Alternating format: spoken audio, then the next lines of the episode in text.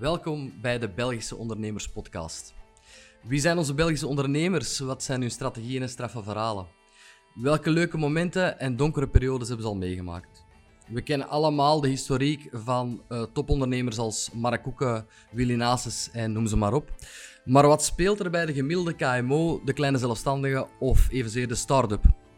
Mijn naam is Christophe Roggen, ik ben zelf ondernemer, zaakvoerder van Document and Print Solutions. En in deze podcast interviewen we geregeld een Belgische ondernemer die dag in dag uit keihard aan zijn of haar bedrijf werkt. Of niet, en dat uitbesteedt aan anderen. Wees klaar voor een hele race tips, nieuwe inzichten en een kijk op de realiteit in onze Belgische ondernemingen. Enjoy! Hallo iedereen, welkom bij aflevering 39 van de Belgische Ondernemers Podcast. Vandaag ik voel me zeer vereerd. We hebben een topgast aan de andere kant van onze digitale tafel. En sta me toe om de inleiding deze keer af te lezen, want dat is toch een hele brok die ik even te berde wil brengen. Luister goed, want het is al op voorhand zeer interessant waar onze gast allemaal gewerkt heeft, wat hij allemaal gedaan heeft. Dus hij heeft een passie voor alles wat met technologie, creativiteit te maken heeft. Hij werkt al voor verschillende ondernemingen die een voortrekkersrol speelden op het vlak van innovatie in de wereld van digitale media en technologie.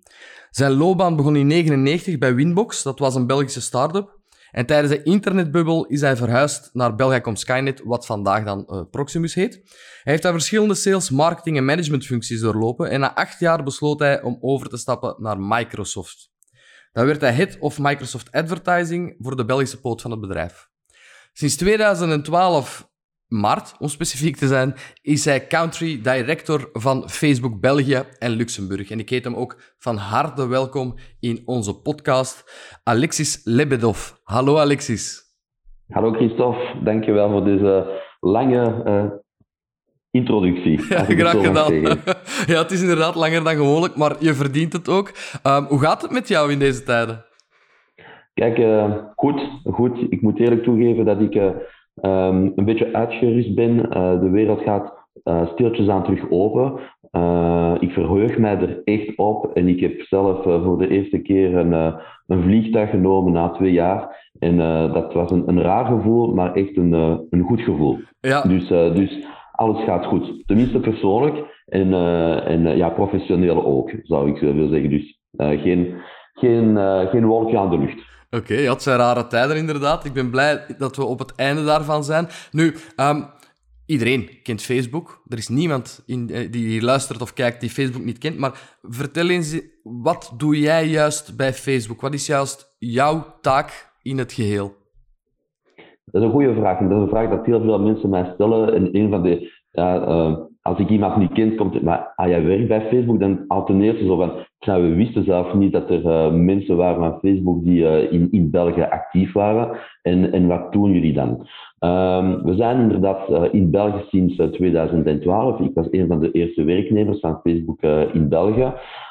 We hebben een kantoor, die is in Brussel gevestigd. En op dat kantoor heb je 2 grote teams van Facebook die aanwezig is. Enerzijds mijn eigen team. En dus ik en mijn team zijn verantwoordelijk voor België en Luxemburg. Ik zal daarna eventjes uitleggen van wat dat echt inhoudt. En een ander team die het public policy team is, die het niet meteen afhankelijk is van mij en die instaat voor de samenwerking met de Europese Unie. Okay. Dus als het echt gaat nu over mij en mijn team, hetgeen dat wij hier doen, ik zie echt mijn rol als iemand die alles gaat vergemakkelijken, coördineren, faciliteren. Enerzijds is het belangrijk dat Facebook internationaal hoort wat er op de Belgische markt speelt. En anderzijds is het ook belangrijk dat wij hier in België ook de strategie van Facebook internationaal gaan uitwerken. Dus ik ben zo een beetje in het midden. Er speelt altijd heel veel op het platform. Zijn het nu hetgeen dat er kan gebeuren. Het mooiste, af en toe ook het misschien minst leuke met de gebruikers.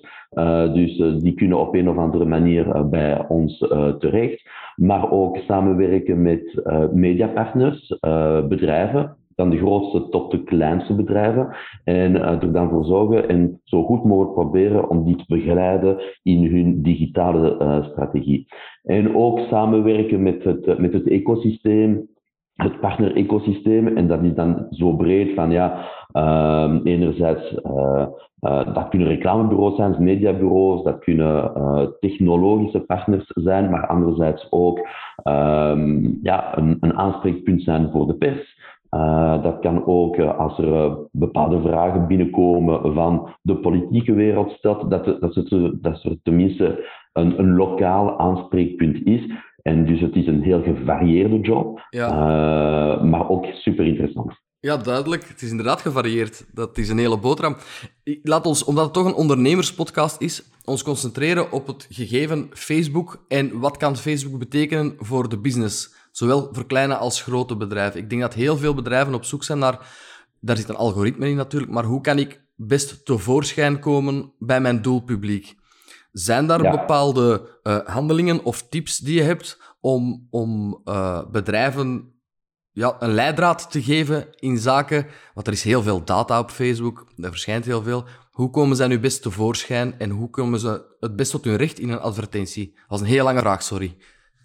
Geen probleem. En ik zal die dan misschien in verschillende stukken opdelen. Ten eerste, wat kunnen wij vertegenwoordigen voor bedrijven?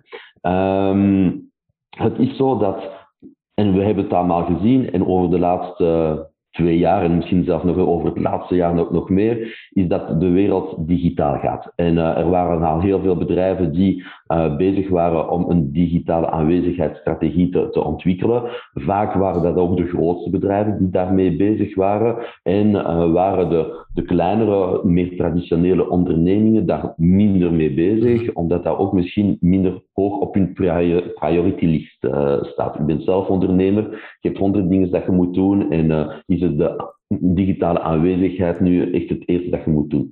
Nu, we zijn ook in een versneld tempo daar naartoe gegaan en ik denk dat zowel Facebook als Instagram, maar dan ook als WhatsApp, een fantastisch platformen zijn om inderdaad een toegankelijke en bijna gratis instapklare manier is om een digitale aanwezigheid te hebben. Dus dat is al 1.1. En we zijn ook als bedrijf natuurlijk heel goed geconnecteerd, als ik het zo mag zeggen, met alle andere platformen, Spotify van deze wereld en zo verder. Dus het is ook heel intuïtief en heel gemakkelijk om je eerste stappen digitaal te doen.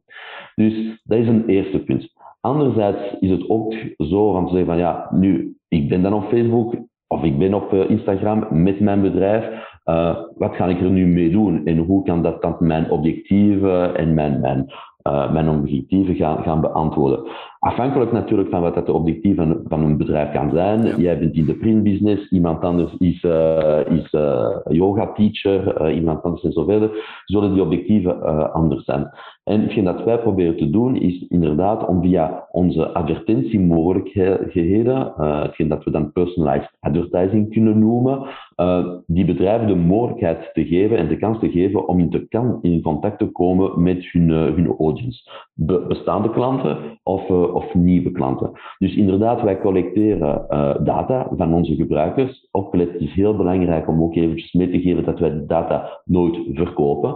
Dus wij maken er gebruik van. U als adverteerder kunt inderdaad gaan bekijken van ik wil een man of een vrouw tussen 18 en 24 die interesse hebben in een bepaalde sport.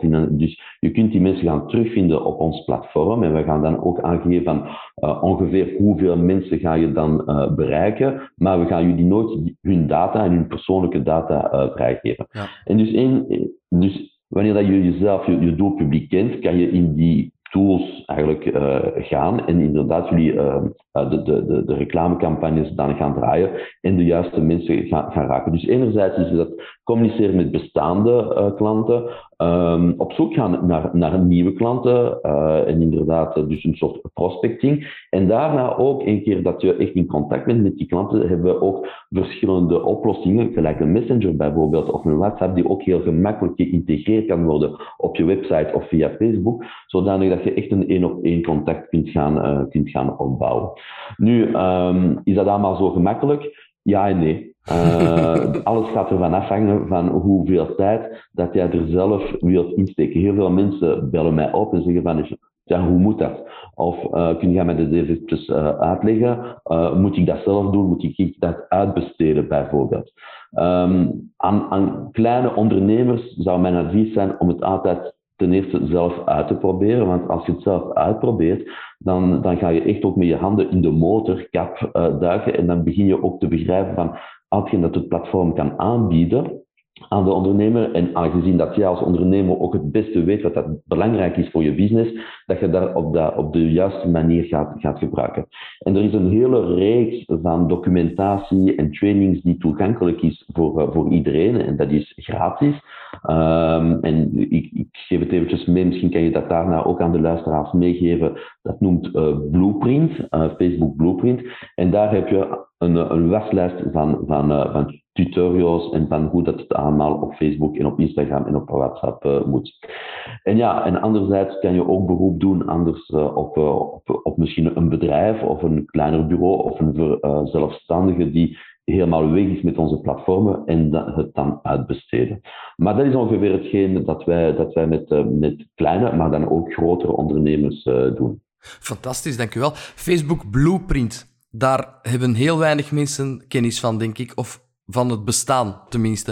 Ik ga dat zeker bij de credentials van de podcast achteraf bijplaatsen. Facebook Blueprint, dat is eigenlijk een manier om zelf te leren, dankzij tutorials, hoe je best je pagina instelt en al die dingen die daarna volgen. Okay. Ja, dit is echt... Ik vind het fantastisch. Ik gebruik het persoonlijk ook nog altijd. Ik hou mij zo ook op de hoogte van alle nieuwigheden die er op het platform komen. En dat is zo gevarieerd van wat zijn de beste tips en tricks om gewoon mijn pagina te gaan opstellen. Ja. Welke instellingen moet ik gaan inzetten afhankelijk van hetgeen dat ik wil doen. Welk type content werkt er het best op het platform? Hoe begin ik aan een advertentiecampagne die toch wel iets verder gaat, als ik het mag zeggen, dan juist die button op je pagina van wil je €5 gaan inzetten voor de promotie?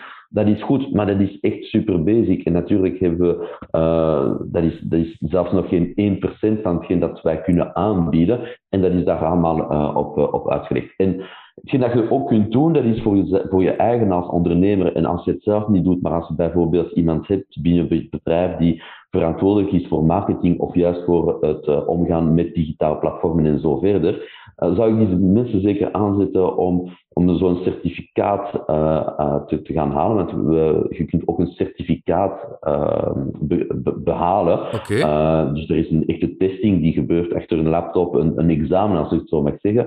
Maar als je in contact bent met mensen die inderdaad kunnen aantonen dat ze die certificaten hebben, dan denk ik dat we ook echt een één-op-één gesprek kunnen hebben met mensen van Facebook.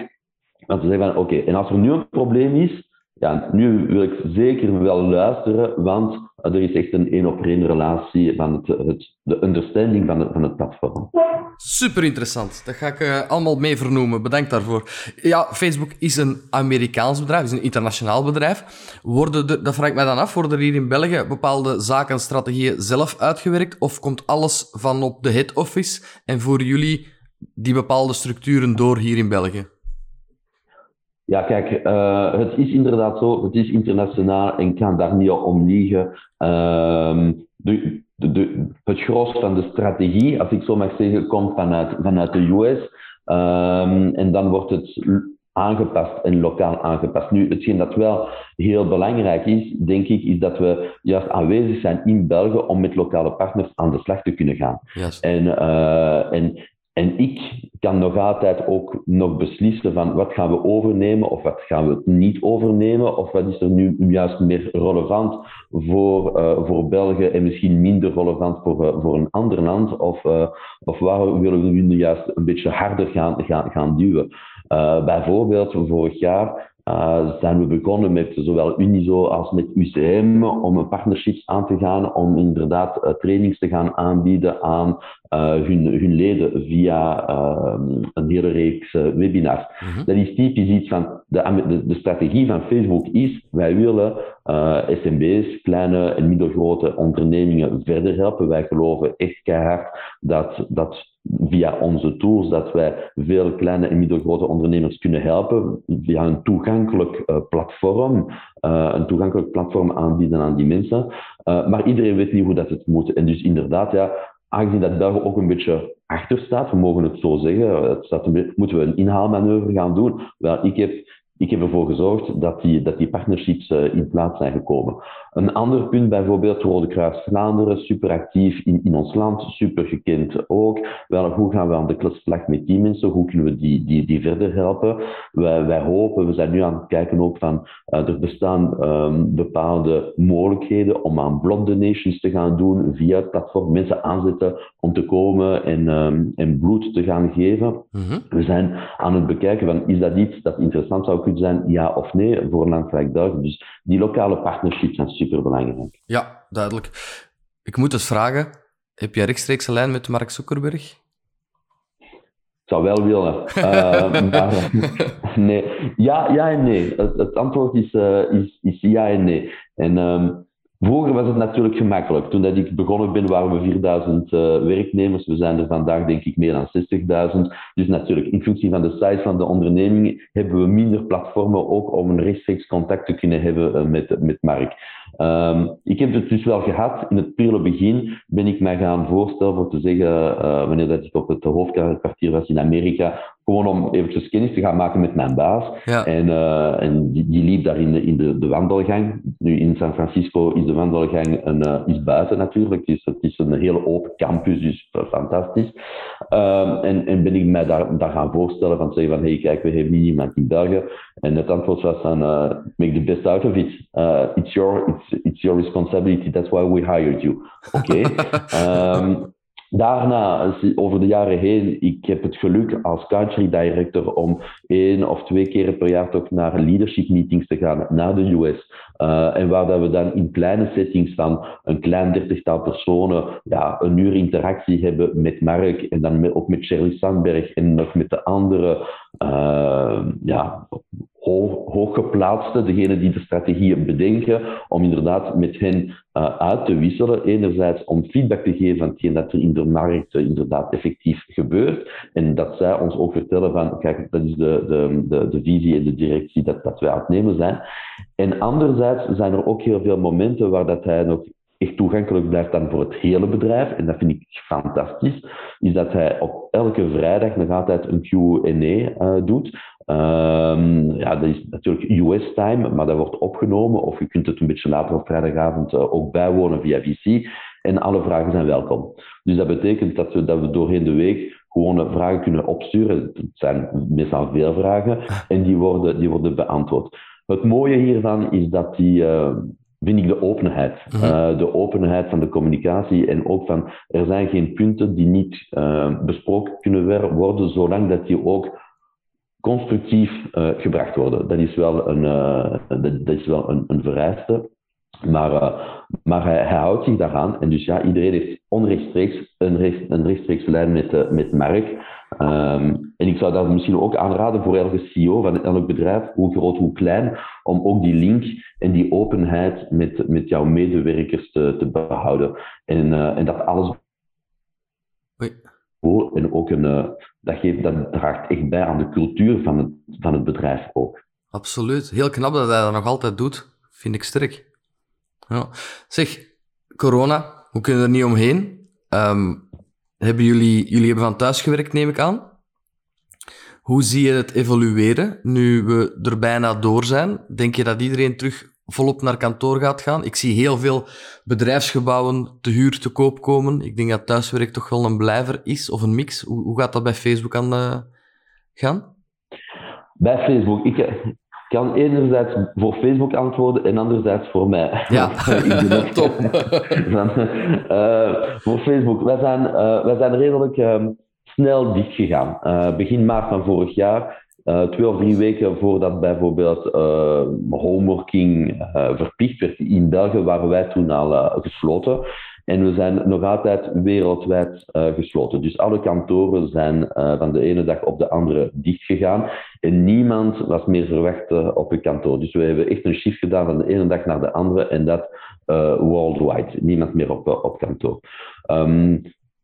Nu zijn er 1 of 2 testen wereldwijd waar we terug aan het openen zijn. Israël, die een beetje voorloopt met de vaccinatie. En we hebben ook een grote hub in de UK, waar dat er 10%, als ik het goed voor heb, vandaag op kantoor gaat van het aantal medewerkers.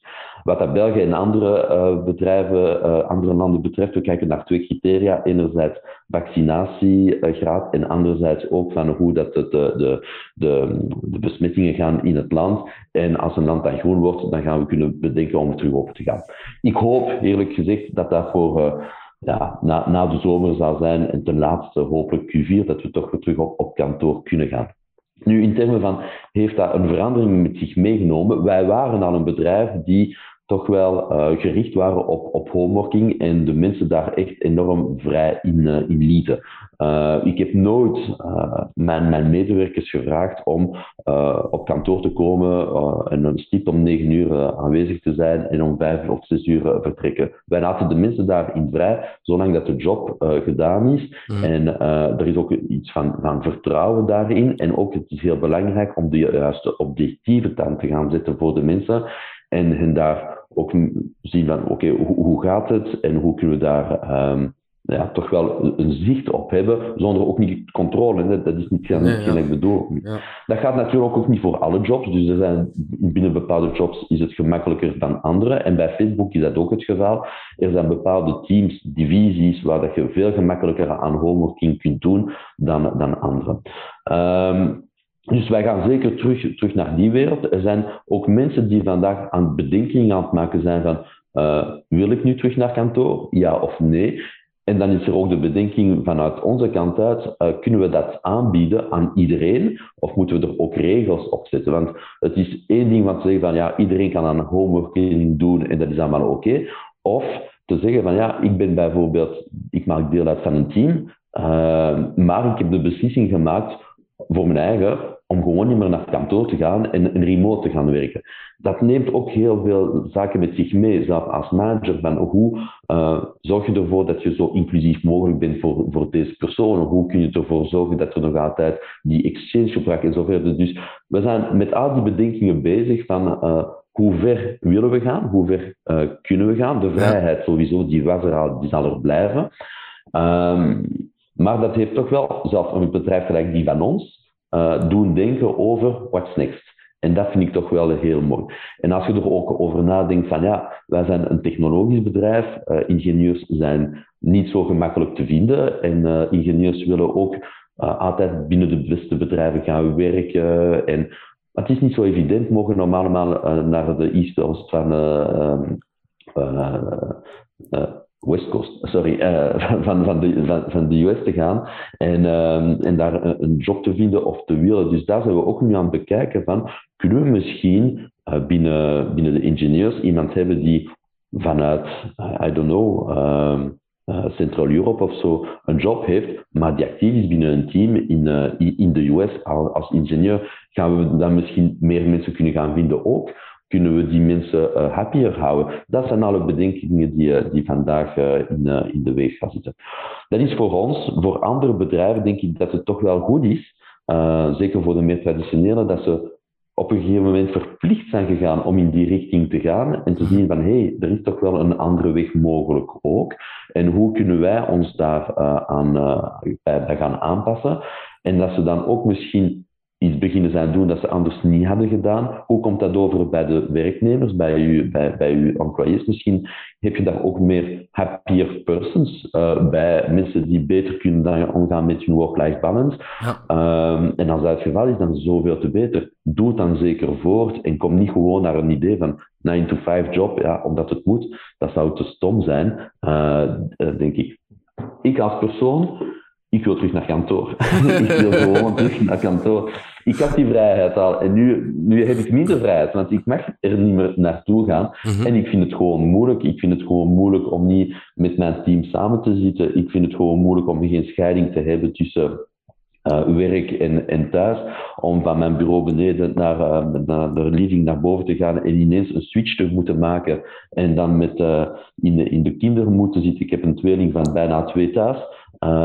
Die er elke dag zijn. Dus dat is niet gemakkelijk. Dus ik snak om terug naar kantoor te kunnen gaan en in een open wereld te leven. Dat kan ik me voorstellen, ja. Hoe ziet uw dag er eigenlijk uit als je op een normale dag zonder corona gaat werken? Om laat start je, je gaat naar kantoor, je hebt meetings. Hoe verloopt dat? Zonder corona, kijk. Er zijn veel mensen die voor een of andere reden met Facebook in contact willen komen. En meestal past dat niet echt in hetgeen dat ik zou echt moeten doen.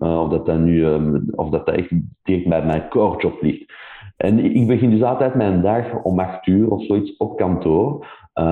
Maar dan ja, met mensen die een idee willen aftoetsen of die ons willen aanspreken voor iets of wat. Dus dat is altijd mijn slot van 8 tot 9, kan ik zeggen, is niet elke dag, maar die mensen toch wel de mogelijkheid geven om tot bij ons te komen. Ik denk dat er altijd iets interessants in zit voor hen, maar ook voor mij. En dat is ook hetgeen dat belangrijk is in mijn job. En als ik kleine zaken zie, dat ik die ook kan dan terug naar boven gaan brengen. Dus zo begint mijn dag eruit. Ik ben ook meer productief in de morgen dan in de namiddag. Daar moeten we eerlijk over zijn. En dan begint het meestal ook gewoon met mijn teams te ontmoeten. Het zijn geen grote teams, maar tenminste die contacten van waar staan we, wat doen we, wat staat er vandaag op de agenda, hoe gaat het, waar kan ik helpen en zo verder. Mijn dag is dan ook meestal met een mix van interne en externe meetings. Bij externe meetings, wat moet je daarbij bij begrijpen? Klantenmeetings, bijvoorbeeld van, maar dan grotere klanten, als ik het zo mag zeggen. Wij werken ook met multinationals, internationale HQ's, die vanuit België een Europese strategie hebben om op Facebook aan de slag te gaan. Dus dat zijn echt. Dus ik werk samen met die klanten om inderdaad te begrijpen van. Hoe kunnen we jullie helpen? Waarmee zijn jullie bezig? Wat is jullie aanwezigheid op het platform? Maar niet enkel, ook het kan verder gaan van wat is jullie digitale strategie overal? Hoe kunnen we jullie daarbij helpen? Of kunnen we daar gesprekken over hebben? Dus heel veel exchange op dat niveau. En daarna gaat het ook externe meetings zijn. Ik had het erover bijvoorbeeld met een Unizo of met een UCM of andere, whatever partners. Dat hoort ook bij de job. En dan ja, redelijk veel internal alignment meetings ook. We zijn toch wel een multinational. Dat betekent dat er heel veel stakeholder management bij komt te zien. Veel alignment. We zijn ook geïsoleerd, als ik het zo mag zeggen, want we zijn geen HQ. In Londen of in Dublin is het gemakkelijker. Wij zijn zo'n klein eilandje. Ja. Maar we werken samen op al die verschillende projecten met heel veel mensen die ofwel vanuit Londen, ofwel vanuit zelfs de US, ofwel vanuit Parijs, of vanuit Italië. Dus je moet aligneren met al die mensen op een of andere manier om die projecten vooruit te krijgen. En dan redelijk veel VC's, toch wel. Te veel, naar mijn goesting. En misschien de mooiste momenten waar dat ik dan energie uit krijg, wanneer dat ik bij Facebook werk, of ik werk bij Facebook, maar waar dat ik energie uit krijg, dat zijn misschien ook de momenten waar dat we dan iets organiseren met onze communities, bijvoorbeeld waar dat we de admins van communities laten komen om te begrijpen van kijk, wat werkt er voor jullie, wat werkt er niet. Dat ik echt in contact kom met de mensen die onze platformen gebruiken, dat is belangrijk. Ja. Oké. En rond hoe laat stopt u een dag? Mijn dag is te laat. Als ik het mijn vrouw zou vragen, te vroeg als ik het mijn baas zou vragen, of mijn eigen. Ik stop rond een uur of... Eigenlijk, ik weet niet of dat het nooit... Het stopt nooit en het begint nooit. Mijn job, denk ik, en ik denk dat je hetzelfde hebt, en dat is misschien de kans ook... En Alexis zit er zo in van... Waarom zit ik nog altijd na al die jaren zo graag ook bij Facebook? Ze geven mij de mogelijkheid om als een entrepreneur na te denken. Dus dat betekent als een entrepreneur dat je er altijd op een of andere manier mee bezig bent. Dus mijn job stopt nooit. Als je mij zou vragen van wanneer gaat mijn laptop dicht, dat zou rond een uur of 6:30 zijn, 7:00. En dan ga ik terug over naar mijn telefoon. En dat is zeker geen goede habit om te hebben. Nee. Dat weet ik ook. Ik probeer zelf om daarvan van af te zijn. Maar dus ik ben altijd geconnecteerd op een of andere manier of een ander. Je hebt ook niet echt meer vakantie, maar ik zit er dan, dat is ook de taak van het beestje. Ik heb liever, als ik 2 of 3 weken vakantie neem, dat ik op de hoogte ben van hetgeen dat er gebeurt en dat ik tenminste van op afstand kan volgen, af en toe delegeren, weet wat dat er speelt, dan gewoon helemaal off te zijn en 3 weken later te zien van, hey, nu heb ik 2 weken nodig om mij gewoon om er terug in te geraken. Dus dat is de taak van het beestje bij mij en zo voel ik mij goed. En misschien voor iemand anders zal dat helemaal anders zijn. Maar wat dat mij betreft is dat mijn manier van functioneren. Ik heb het inderdaad al op verschillende manieren gehoord, maar ik deel uw visie en ik heb hetzelfde beestje in mijn lijf zitten. Ik snap het, ik begrijp het. Ja. Het staat nooit helemaal af, maar dat kan soms ook gewoon niet. Hè. Leef je gezond? Ga je nog sporten? Ik probeer. Ik ben 46, ik probeer. Ik heb lang niet gesport.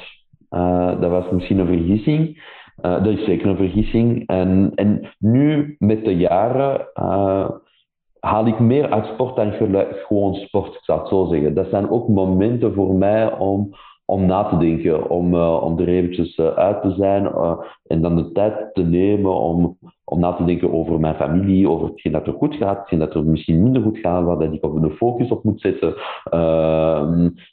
En ook op het werk. Dus sporten helpt mij eigenlijk om terug een focus te krijgen op de verschillende elementen waar dat ik een focus op wil zetten. Ik heb lang niet gesport, gelijk dat ik zei, ja, ik golf en ik haal er enorm veel plezier uit, maar het probleem is dat dat niet heel fysisch intensief is. Ja. En dan ben ik vorige zomer, want we hebben zoiets bij Facebook, en dat is misschien, mag ik ook meegeven, iets fantastisch. We hebben na 5 jaar, dat we noemen een recharge, dus dat is 1 maand gratis verlof. Dat je erbij krijgt.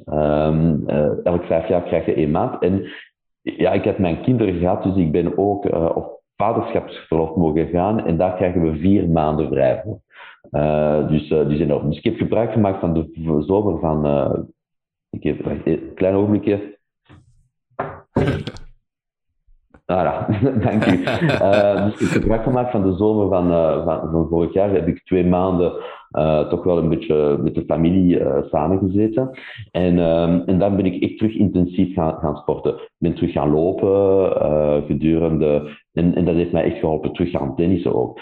Met het resultaat dat ik in oktober mijn Achillespees helemaal was gesprongen en dan ineens... weer al een hele periode, 6 maanden aan een stuk, waar dat je niks kunt doen. En toen heb ik echt beseft van hoe belangrijk dat het voor mij was om verder te gaan met dat sporten. Dus nu ben ik terug bezig en ik voel me dan beter fysisch, maar dan ook psychologisch. Ik zit er beter in, denk ik. Dus ja, het is zeker van belang. Hoe langer, hoe meer. Het mentale helpt heel hard. Ja, met dat golfen vergeet je ook even je werk. Hè? Ik ben dat nu ook beginnen doen. Ik heb de eerste aflevering van deze podcast er een beetje mee gelachen. En Geoffrey Petier, die zei, ik golf. Ik zeg, dat is geen sport. Maar mentaal helpt het je wel om even niet met je werk bezig te zijn.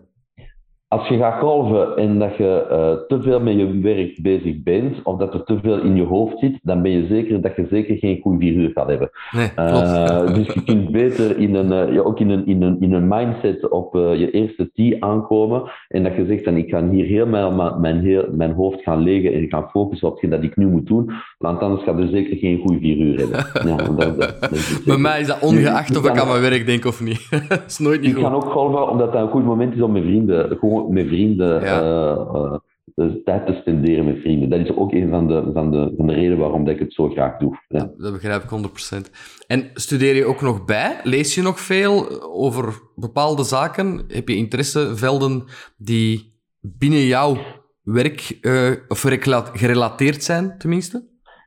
Ja, je zei het in de introductie, wanneer dat je mij... Ik ben gepassioneerd op een of andere manier door technologie, door media, door communicatie. Dus ik ga er constant mee bezig zijn. Ik ga altijd... Lees ik genoeg? Waarschijnlijk niet. Maar ik ben constant wel iets aan het lezen. Ik hou mij op de hoogte van heel veel zaken. Hetgeen dat er ook is dat onze klanten zo gevarieerd zijn. Dus dat wij in contact zijn met allemaal verschillende industrieën. Dat het voor mij belangrijk is dat ik toch wel ook... ik ga nooit een expert worden in elke industrie, maar dat ik toch wel een begrip heb van verschillende industrieën waarmee dat we te werk gaan. helemaal de manier waarop dat al die industrieën zich dan gaan digitaliseren en zo verder, vind ik gewoon heel boeiend. Ik kan het zeggen, dat is boeiend. Dus dat is een van mijn manieren om mij bij te scholen. Dus we zitten hier ook in een industrie dat nooit stil ligt. En dus het blijft altijd maar gaan. Daarnaast, hetgeen dat ik minder doe, maar hetgeen dat ik meer zou willen doen, dat is ook boeken gaan lezen over... Voor mijn eigen, voor ja, wie ben je nu en hoe langer hoe meer als persoon, mindfulness, zelfs terug meer managementboeken. Want er is ook een moment waar dat je in je carrière zegt van ja, dat zijn allemaal kleine zaken die ik nu, voilà, denk ik, onder de knie heb. En dan wil je weer al terug verder. En ik moet eerlijk toegeven dat ik een lijst boeken heb op mijn bureau staan. En ik kom er gewoon niet aan toe. En nu heb ik, ja, ik zei het, een vliegtuig genomen om eventjes er 4 dagen aan te zijn. Ik heb mijn boeken meegenomen. Ik heb er geen enkel geopend, omdat ik gewoon geen goesting had. Okay. En dat was zo echt een moment waar ik gezegd heb, ik heb geen goesting. Ik wil nu even niet bezig zijn. Ja. En ik wil gewoon met iets anders bezig zijn. Dus ja, ik heb ze meegenomen. Geen goede leerling waarschijnlijk, maar we hebben ook de kans bij Facebook om via veel verschillende conferenties, leadership meetings, maar ook meetings met klanten, roundtables dat we organiseren, connections momenten en zo, dat we externe sprekers aan het woord laten. En dat is ook een manier van je te voeden. En wij hebben de kans gehad, of ik heb de kans gehad om naar zoveel fantastische mensen te luisteren, of dat het nu gaat persoonlijke verhalen of businessverhalen en zo verder, dat ik mij daar ook enorm uit hoe zeg ik nou, je m'en nourris, als ik het zo zeg. Ja, dat je daar heel veel uit leert en, ja. En uit... ja, klopt. Ja, fantastisch. Jij zei daar straks over het Facebook-verhaal dat jij daar mag ondernemen. Jij mag daar als entrepreneur je ding doen. Maar je hebt daarnaast ook nog... Kom, laat ons zeggen zoals het is. Je zit in de alcohol, hè? Ja, je hebt je eigen kleine onderneming. Ja, en inderdaad. Dat is, het feit dat het alcohol is eigenlijk het enige kleine minpunt in het hele verhaal. Maar van de andere kant, ik ben ook maar een mens en ik drink ook graag een glaasje gin. Ja, dus jij bent aan het... je maakt een referentie naar... Een product die ik in de markt heb gelanceerd en die Virunga Gin noemt. En wat is dan de link tussen Alexis en Virunga Gin? Eigenlijk, de link is mijn vrouw. Okay. Mijn vrouw is gepassioneerd sinds kleins door Afrika en dus zij heeft mij meegenomen in die passie voor Afrika. En wanneer dat we het kunnen, is dat echt een continent waar dat we... En er is zoveel te zien. Je kunt het nooit uitkijken op een of andere manier. Het is super leerrijk ook. Het is een moment waar dat je echt kunt uitblijven. Dus ze heeft mij meegenomen op die trip van... Oké, laten we naar Afrika gaan. Dus we hebben de kans gehad om naar veel verschillende landen te gaan. En een van de laatste reizen dat we gemaakt hebben, we zijn naar Oeganda gegaan, waar dat we de kans hebben gehad om de gorilla's, de mountain gorilla's, te gaan bezichtigen. Nu, je moet weten dat er nog maar een klein 1000-tal mountain gorilla's wereldwijd zijn. Dus je moet je ook inbeelden... En dat was mijn referentie, mijn kaderreferentie. Ik ben naar Antwerpen gegaan op het Sint-Michiels College. En toen dat ik er was, waren er 2000 studenten. En toen dacht ik van 2000 studenten op het Sint-Michiels College en nog andere 1000 mountain gorilla's. En dat is toch wel le cœur de la terre. Ja. We moeten er iets voor doen om bij te dragen aan hun conservatie. En ja, met mijn vrouw dachten we van het is altijd heel goed. We gaan naar Afrika, maar we willen op een of andere manier ook teruggeven. En je kunt dat op 1001 manieren doen. En onze manier was van, laten we bijdragen voor te zien van, kunnen we iets voor die mountain gorilla's betekenen. En het is inderdaad zo dat je in Afrika, wanneer dat je terug naar het hotel gaat, redelijk snel een glaasje gin krijgt in je hand. En in Oeganda is dat dan, dat je dan noemt, waragi gin. En dat is een gin op basis van bananen. En gelijk elke mens, wanneer ik op vakantie zeg, zeggen ze van, ik kan niet iets doen, ik kan die gin importeren in België en met het geld dat ik kan verdienen, ga ik dat teruggeven voor een good cause voor die gorilla's. Uiteindelijk is die gin, sorry om het te zeggen, maar een beetje gelijk Rosé, dat je in het zuiden van Frankrijk fantastisch vindt. En wanneer dat je die dan terugbrengt, heeft hij een niets andere smaak. Dus dat was hetzelfde met die Waragi Gin, maar ik heb het idee niet laten vallen. En ik ben op zoek gegaan naar een vennoot die actief is in de spirits business. En dan hebben we onze eigen gin laten ontwerpen op basis van de botanicals van de regio, van de Virunga-regio. En dan zijn we op zoek gegaan naar hoe kunnen we nu dan gaan teruggeven. Ik ben eerst gaan aankloppen aan de deur van de Prins van Merode, een Belg die instaat voor het park van de Virunga's. En by the way, Virunga betekent in Swahili vulkaan. Ja. Dus het is de regio van de vulkanen waar dat je inderdaad dan de laatste mountain gorillas hebt. En hij zei van nee, kijk, hartelijk bedankt, maar wij willen niet geassocieerd worden. Ja, en daar komt het met een alcoholmerk, omdat er ook inderdaad in Afrika toch wel een klein probleem is rond alcoholisme. Gemakkelijk. Dus hij zei van nee, tof idee. En dan ben ik gaan aankloppen via WWF aan de deur van het Dian Fossey Gorilla Fund. En die hebben gezegd van, ja kijk, het interesseert ons, omdat het ook belangrijk is dat we bij jongeren aanwezig zijn en zo verder. En dus geven we bijna alles van hetgeen dat we verdienen aan het Dian Fossey Gorilla Fund terug. Nu, hetgeen dat ik super vond in heel dat avontuur is van, ja, ik ben een beetje een entrepreneur, ik vind het leuk om zo een product van de grond te stampen, als ik het zo mag zeggen, en dan van een idee naar iets concreets te hebben in de hand en dan nog zelf proeven en dan ook zelf beleven. Ik heb dat gedaan met mijn vrouw, leuk, een vriend en ook mijn zus, die grafiste is en die het helemaal heeft ontworpen. Er is een link met Afrika die ons bij het hart staat. Wij willen iets doen om terug te geven. Dus nu kan ik tenminste zeggen op het einde van het jaar van... Ja, wat heb jij nu gedaan? Wel, ik heb iets teruggegeven. Ja. En het laatste is ook van...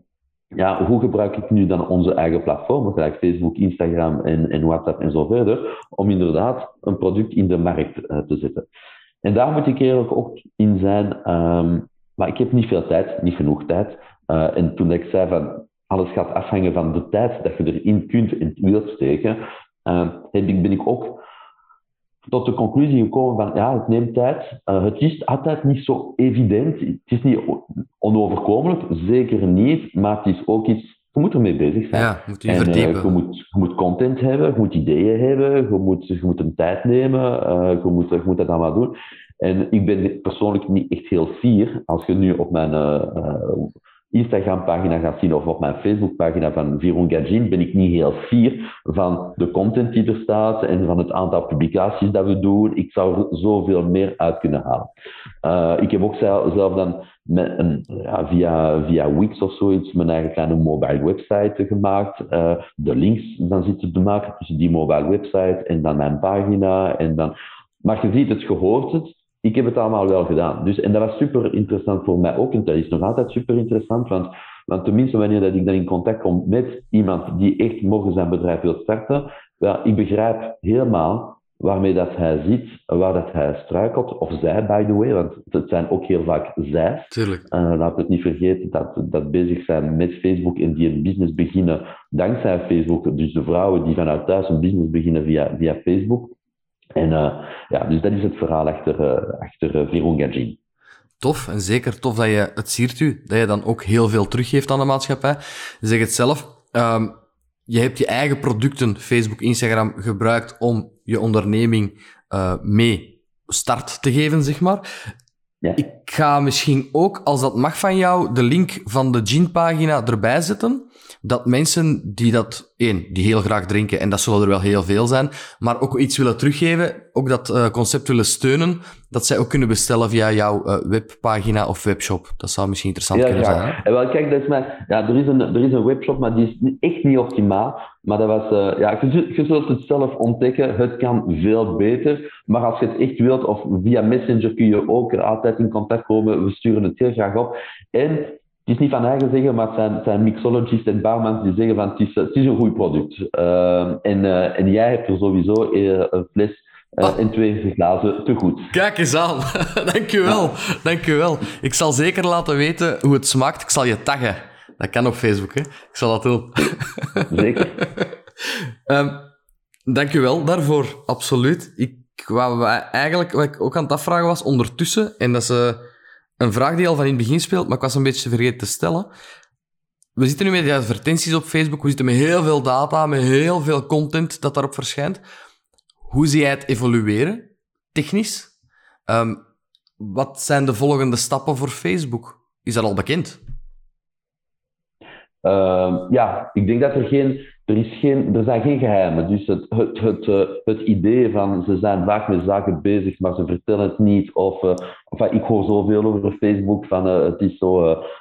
Dus nee, er zijn geen geheimen. Als je gewoon wilt weten van waar dat we vandaag staan en waar dat we naar willen gaan, dan lees je gewoon elk kwartaal onze financiële resultaten en het hele transcript van de beurssessies dat wij houden. En daar heb je eigenlijk een heel korte summary van Mark Zuckerberg die uitlegt van waar zijn we vandaag aan het focussen en waar gaan we morgen op focussen.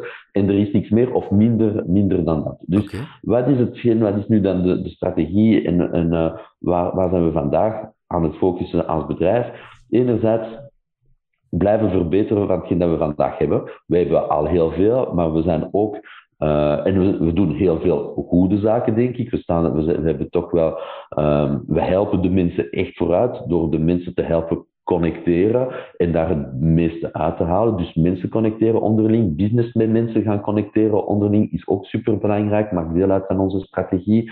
Ook het feit om interactiviteit te gaan brengen in bijvoorbeeld derde wereldlanden en zo verder, maakt deel uit van de plannen van Facebook. Waarom? Niet zozeer om meer geld te gaan verdienen, hetgeen dat je dan meteen hoort, ja, jullie willen meer geld gaan verdienen omdat je dan in derde wereldlanden gaat. Nee, maar omdat wij keihard geloven in het feit dat je, als je connectie creëert tussen de mensen en die brug gaat creëren, dat je er ook meer welfare uit kunt gaan halen. Ik moet dat even gaan inbeelden. We hadden het over Afrika. WhatsApp wordt er enorm gebruikt, omdat het handig is, het is gemakkelijk, het neemt niet veel zonder foto's en zo verder. Maar en dan vraag ik ook vaak aan de mensen van, wat doet u nu met WhatsApp, met Facebook, wilt u dat? Maar business voeren. Van de ene dorp naar de andere, een tekst sturen, hoeveel moet ik je nu terugnemen, enzovoort.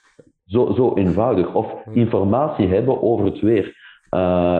Binnen 3 dagen gaat het weer veranderen, of zo verder en zo verder. Dan kan je ook een andere strategie nemen. Of over gewoon ook informatie hebben over gezondheid. Diseases en zo verder.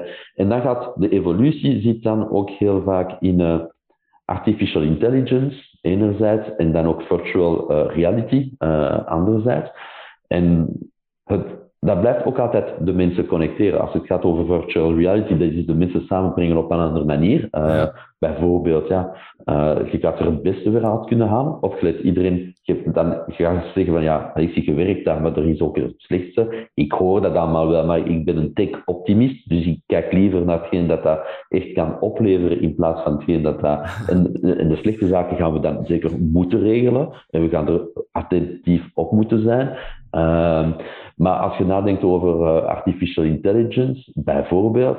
Ja, wij weten ongeveer bijvoorbeeld vandaag in Afrika waar dat de mensen zijn, omdat ze geconnecteerd zijn. Als je morgen dan een vaccin moet gaan opsturen, en dat is nog het geval geweest in Mozambique onlangs, omdat er een vlot was en dan had je een disease, ik weet niet meer de welk, maar... Waar ga je die vaccins gaan shippen? Omdat het niet gelijk in Europa is, waar dat je zo alle concentraties hebt van mensen. Wel, dat is hoe dat artificial intelligence bijvoorbeeld gewoon op dat thema al kan gaan helpen. En dat is waarmee dat we bezig zijn. Dus enerzijds blijven doen wat we vandaag doen en blijven verbeteren, want het kan altijd verbeterd worden.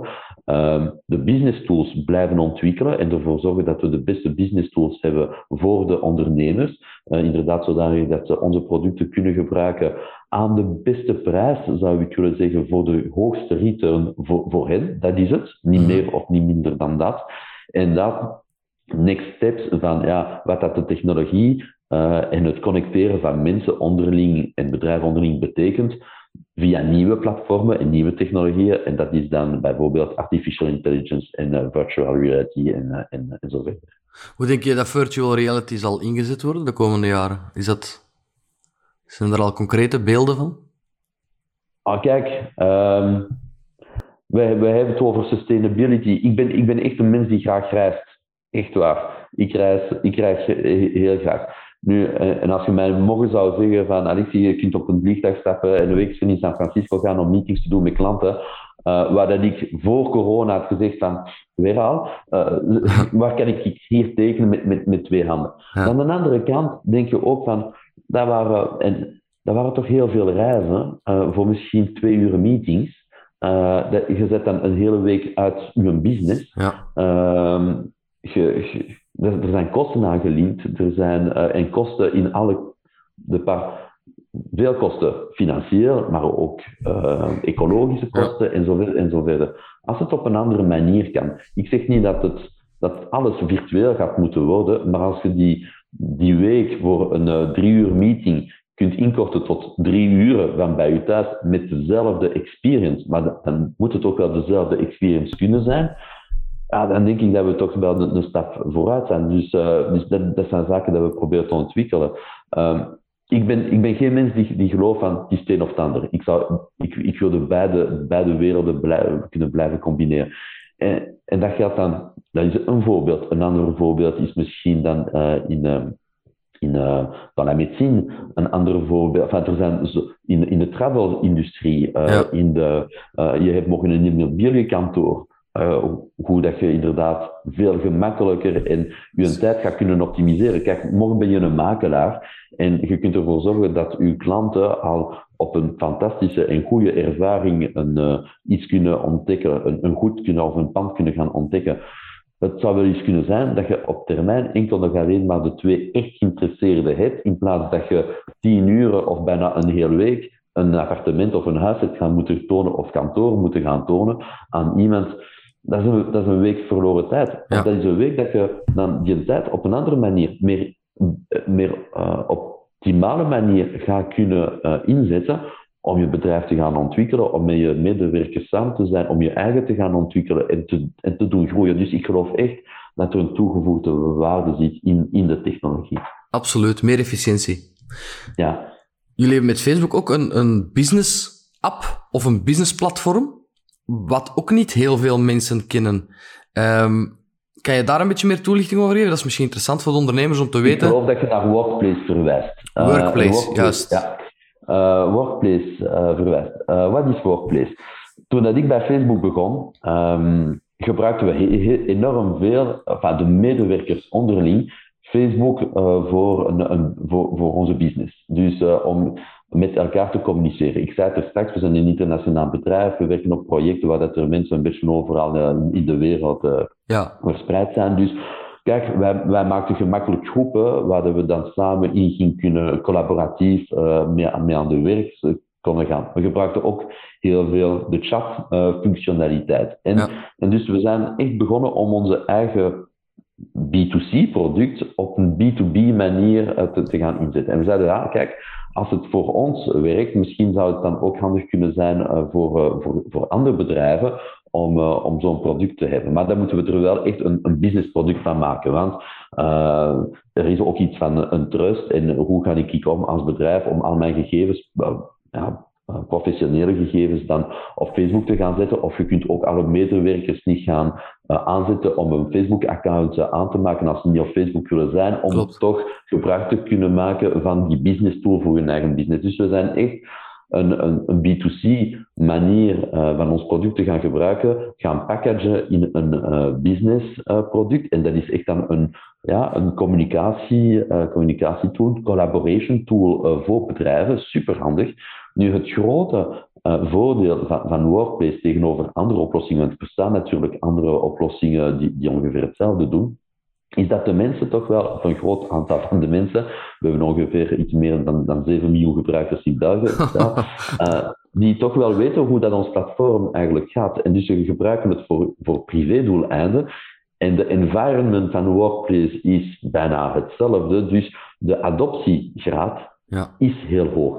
En als je ermee aan de slag gaat, dan weten de mensen hoe dat ze het kunnen gebruiken. Vaak dat je anders vaak hebt, wanneer dat je zo een software of een platform wil gaan inbrengen in jouw bedrijf, en dan zeker voor kleinere bedrijven is het van, ja, ik gebruik het 2 keer en dan uiteindelijk ga ik terug naar mijn oude habit, dat was toch wel gemakkelijker. Ja. En hier zien we dat er een hoge adoptieniveau zit en dat die hoog blijft. Dus Workplace. Oké, Workplace zet ik er ook bij. Welke ambitie heb jij zelf nog binnen de, laat ons zeggen, op 5 jaar? Voor jezelf? Wat wil jij nog verwezenlijken de komende 5 jaar binnen ofwel Facebook, ofwel met je Gin? Of wat is jouw persoonlijke ambitie? Dat is eigenlijk een vraag die ik mij niet zo vaak stel. Dat is misschien verkeerd, maar ik heb mij uiteindelijk, denk ik, van ik heb het nog niet zo slecht voor geschopt, dus ik heb mij die vraag ook niet vaak... I go with the flow. Okay. I go with the flow. En voorlopig, in mijn carrière, en dan nu zeker over de laatste 8 jaren, ben ik echt op een superrit. In die zin dat het bedrijf zo hard gegroeid is en zo... Het is helemaal niet meer hetzelfde dan wanneer dat ik 8 jaar geleden of 9 jaar geleden bij Facebook ben gekomen. Kijk, heel dit gesprek zegt het. We zijn vertrokken van een klein social media platform die enkel... een laptop was, tot een mobile first company, die zowel in B2B actief is, in B2C actief is, die aan het kijken is naar AI, naar VR, die echt een leidinggevende rol heeft in de wereld van technologie en zo verder. Dus ook heel veel challenges die naar boven zijn gekomen, we moeten er ook nuchter naar kunnen kijken. Er is geen krant dat je kunt openen zonder dat er een titel staat van dit of dat. Iedereen heeft wel... is een goed of een slechter gevoel gehad bij Facebook, met hetgeen dat het vertegenwoordigt, en zo verder, en zo verder. Dus we moeten daar ook... Dus als je daarover nadenkt, heeft mijn bedrijf mij goed bezig gehouden over de laatste 9 jaren. En ik ben dan ook als persoon en als professioneel daarmee ingegroeid. Ik groei nog graag door bij Facebook en op dezelfde manier. Je zei dat, 5 jaar. Ik ga niet zeggen van, ben ik daar binnen 10 jaar nog? Ik weet het niet. Oh nee, het zou verwonderlijk zijn, het zou super zijn, misschien of niet. I don't know. Maar ik kan mij ook niet inbeelden dat ik er binnen 5 jaar niet meer ben. Ja. Maar het bedrijf biedt ook heel veel opportuniteiten, maar die opportuniteiten moet je dan wel buiten België gaan zoeken, omdat er al hetgeen dat we ook vandaag besproken hebben, dat wordt ook niet zozeer vanuit België ontwikkeld. We zeiden de strategie, de engineering hubs, de grotere projecten, nieuwe producten die ontwikkeld worden, dat is meestal ofwel in de US, ofwel in de UK, ofwel in Dublin, die ons hoofdkwartier is. En dan, dat betekent dat ik dan als persoon ook gaan moeten verhuizen. Ja. Mijn vrouw heeft er niks op tegen, maar we hebben juist een tweeling van 2 jaar een huis gekocht en gelijk iedereen ziet er dan, kom aan. Ja. Voilà. Dat kan verre toekomst zijn, maar dat is de enige mogelijkheid om nog door te groeien binnen Facebook, is internationaal gaan voor jou. Dus hetgeen dat wij ook heel vaak zeggen, en dat, ik denk dat dat niet enkel en alleen maar bij ons speelt, maar ik denk dat dat overal speelt en misschien zelfs nog meer in een kleiner bedrijf. Hoe hou je mensen gemotiveerd? Yes. Wanneer dat je 5 of 10 rollen hebt en dat je er geen 20 gaat hebben en dat je misschien al 2 directors hebt, stel, of managers hebt, maar je hebt ook geen nood om er 10 te hebben. Maar je hebt heel goede mensen die ook willen doorgroeien, die aan hun carrière denken. Dus wij zijn ook heel veel bezig met how do you grow in your role? Echt groeien in de rol. Mm-hmm. En wat betekent dat dan? En wat kun je er zelf aan doen? Wij zeggen ook altijd heel vaak van, Alexis, jij bent verantwoordelijk voor je eigen ontwikkeling en je eigen carrière development. Ik zal enorm veel resources en enorm veel steun krijgen van de organisatie, maar zij gaan nooit komen om mij te zeggen van, kijk, hier is de volgende job voor jou en we hebben die bedacht voor jou. En dat is op dat plek, als ik er niet voor ga, klopt, en als ik niet voor mijn eigen heb beslist dat dat het zal worden, en van wat moeten mijn skills dan zijn, hoe moet ik mij dan ontwikkelen, wat heb ik vandaag, maar wat mankeer ik ook om in die rol te kunnen gaan functioneren. Niemand gaat mij daarbij helpen. Dat moet echt vanuit mij komen. En ik ben heel veel bezig ook met mijn mensen en met mijn team. Van how can you grow in your role? Wat betekent dat dan? En dat is dan openheid naar de industrie. Dat jij nu aan het doen bent met je podcast. Dat is uiteindelijk, je bent bezig met je bedrijf elke dag. En er komt ook van elke dag is dat je gaat je bedrijf blijven ontwikkelen. Hoe dat je het sustainable maakt en zo verder. Maar hetgeen dat je nu doet, is ook groeien in je rol van professional, door mensen te ontmoeten, nieuwe opportuniteiten te zien en zo verder. Dus dat is het. Dus groeien in je eigen rol, ofwel internationaal gaan. Maar en meer zal het niet zijn. Voor de ondernemende luisteraars, daar zaten enorm veel tips in die laatste 5 minuten. Die zou ik echt nog eens terug opnieuw beluisteren. Dankjewel, Alexis. De laatste vraag, en dat is dezelfde vraag die ik altijd stel, maar wel een hele moeilijke en waardevolle. Welke tip geef je aan jezelf als je vandaag terug zou starten? Laten we dan zeggen, in je rol als director van Facebook. Niet per se 20 jaar geleden, maar met de huidige situatie?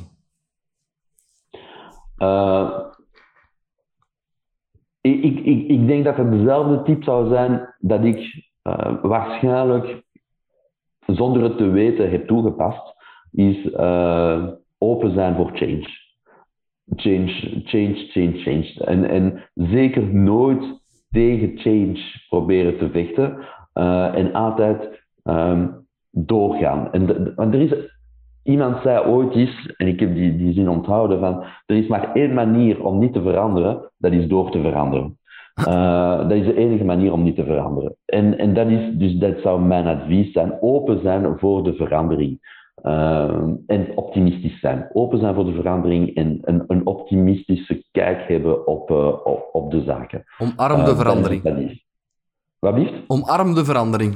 Dus... Omarm, ja, ik denk dat je het beter zegt, omarm de verandering, zeker. Ja. En dat positief is. En dat je niet bang moet zijn van de verandering, want als je niet verandert, ik heb ook te veel industrieën echt op hun bek zien gaan, omdat ze te lang hebben gewacht met te veranderen. Ja. En dan is het veel moeilijker, denk ik, om terug op te staan. De grote, die kunnen dat. Echt waar, als je nadenkt over de industrie van de muziek en van de films en zo verder, er is echt een moment geweest waar dat ze het niet hebben willen inzien, of dat ze tenminste niet snel genoeg waren, en dan zijn ze echt naar beneden gegaan. Ze zijn er terug groter en sterker van geworden, maar we spreken hier over bedrijven die de middelen hebben erachter om dat ook voor elkaar te kunnen krijgen. Als je morgen een kleinere onderneming hebt, ga je het waarschijnlijk veel moeilijker hebben om... Dus de enige manier om te vermijden dat je in die situatie komt, is om altijd on top te zijn, om te willen veranderen. Waar zit de change? Waar zitten de opportuniteiten?